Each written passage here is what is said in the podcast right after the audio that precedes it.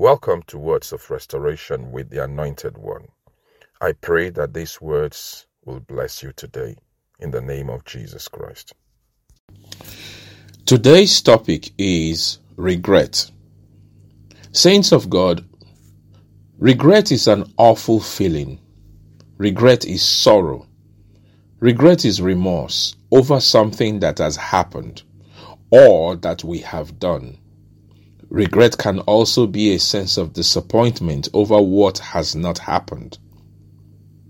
Child of God, the Bible gives us instructions to which, if followed, will result in fewer regrets in life.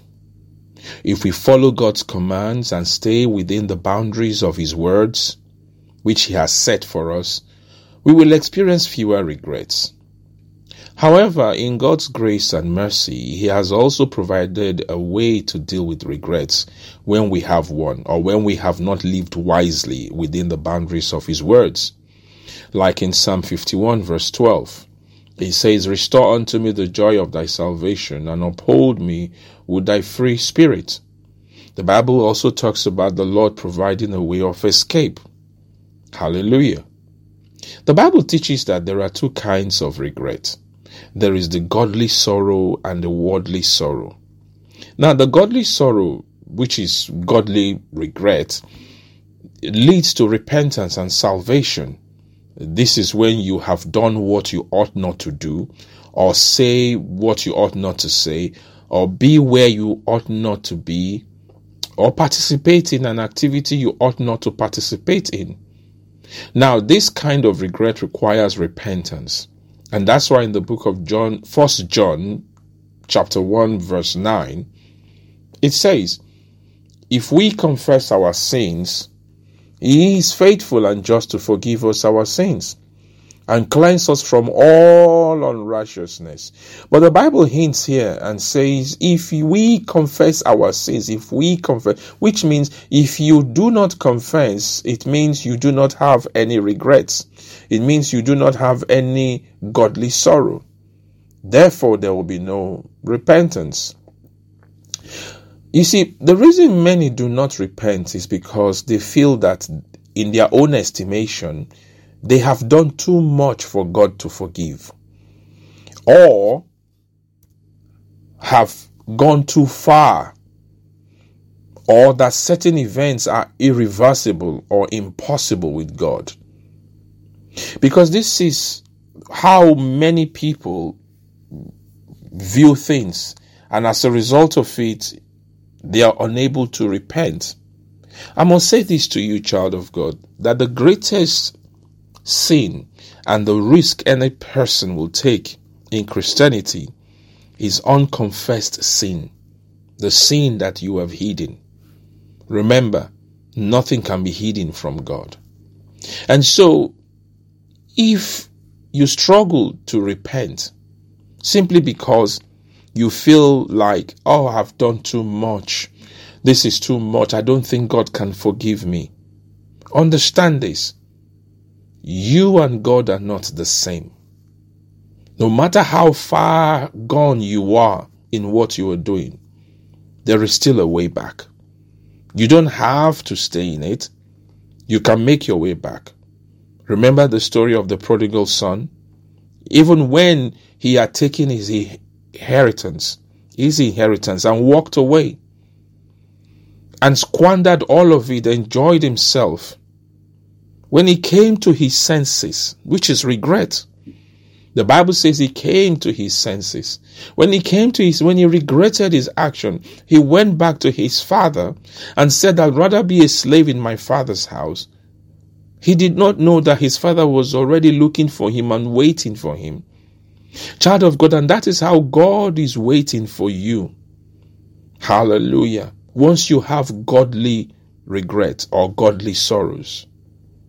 Remember this that what time is to you is not what time is to God. See what the book of Second Peter chapter 3 verse 8 says. It says, But beloved, be not ignorant of this one thing, that one day is with the Lord as a thousand years, and a thousand years as one day, which means to God, one day in your eyes is a thousand years to Him.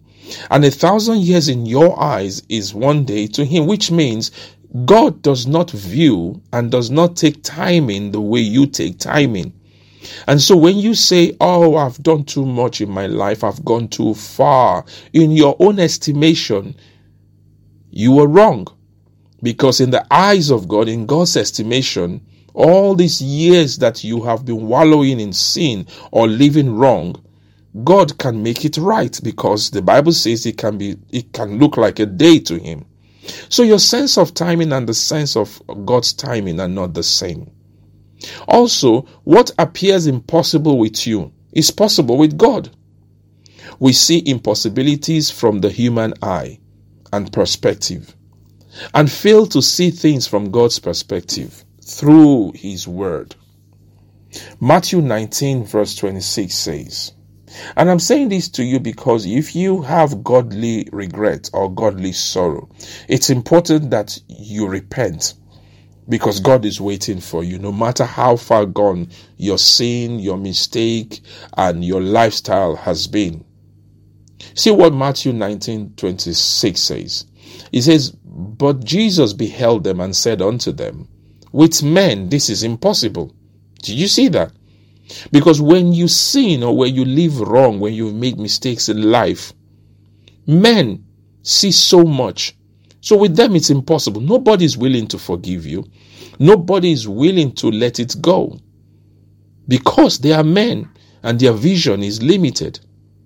So the Bible says in Matthew 19 20, it says, With men this is impossible, but with God all things are possible. So is it possible for you to come back from that mistake? Yes. Is it possible for you to be forgiven? Yes. Hallelujah. Worldly sorrow leads to death and despair. Now, worldly sorrows are not godly sorrows. Worldly sorrows are mistakes that we have made or activities we have participated in without involving God. We didn't call God into it, so we decided we were going to go ahead and do it. But you must understand that a lot of people, even in the Word of God, made worldly mistakes. David made worldly mistakes. Job made worldly mistakes. Peter made worldly mistakes, even when he denied Jesus. And Judas made grievous mistakes. And rather than repent from it, Judas killed himself, which was even worse. But Peter made the same mistake. He denied Jesus, but he repented from it. Job, the same. David, the same mistake with Bathsheba. The Bible says David cried and repented of his sin. So you must understand that when you have the godly kind of regret because of what you have done, it's important you understand that every time you return to God, God will show you mercy. There is not how long you have gone that God cannot bring you back. And there is no size of what you have done that God cannot forgive. Bear this in mind. Remember this God can forgive and forget our sins, and that our past does not determine our future. Remember this. Don't forget this. But you are going to be the person to carry this. Because if you choose today to say, all right, I believe these words. I am going to from today repent, regret what I have done and go back to God, God says, I'll wash you clean from that day. Hallelujah. But with worldly regrets, these are activities we got ourselves involved in without checking up with God first. Hallelujah. For example, I ask you, what do you regret in your life? What do you regret? Do you regret marrying who you married? Do you regret being married at all? There are people who regret being married. Do you regret taking that job? Do you regret that relationship? Do you regret that friendship? Do you regret buying that car or having that child? I hear people say things like, I regret coming from this family, being a member of this family. Remember, you cannot regret it because you had no participation in it. And so it's not your fault. You see, stop regretting being part of a family or having this type of brother or regretting having this type of sister because you had no hand in it. This was God's pure decision to put you into that family. It was purely His decision to put you in that family. So, what you should find out is what was His purpose? What was His intention for putting you into that family? For making that guy your brother? For making that girl your sister? Hallelujah.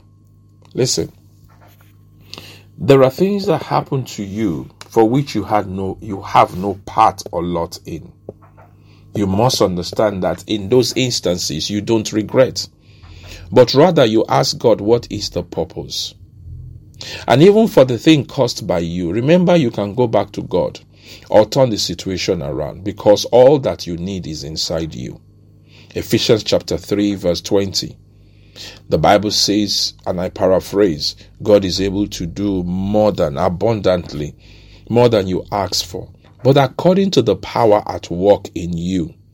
You see, if you don't rise up today, if you don't say enough is enough today, then you are going to live in regret all the days of your life. But if you will stand up today and say, enough is enough, I know I have sinned. I know I have made mistakes. I know I have gone ahead without God. But today I'm returning to God. Listen, people may say to you it's too late, but understand this. With God, His timing and your timing are not the same. I've just read that to you now. So any day you decide and say, I'm coming back to God, He is waiting for you. He's looking out for you, like the father of the prodigal son. Child of God, stop regretting and begin to move forward now. Ask the Holy Spirit for direction in prayer. Ask the Holy Spirit to heal your heart and help you overcome that negative feeling of regret. Because every time you regret things, you open doors. It's important you understand this. Pray about it. Ask the Holy Spirit to lead you. And if you, after praying and you find that it still lingers on, the regret lingers on, look for someone in your church who is spiritually mature to talk to. Or simply attend the church counseling if your church provides such services. But don't forget, God calls you special. He calls you the apple of his eye. Run to him now, for he is a loving God. He will heal you. He will wash you. He will give you stability in life so that you will no longer have to live a life of regret. Hallelujah. You are special. Go out and tell somebody who's regretting their life and regretting the things they've done. Tell them there is hope, that the Master, the Father, is waiting for them if they will return today. In the name of Jesus. God bless you. To support this podcast and our ministry, so that you can help us to continue to reach people around the world, please click on the link in the description. And until I come your way again, keep living in an atmosphere of restoration. God bless you.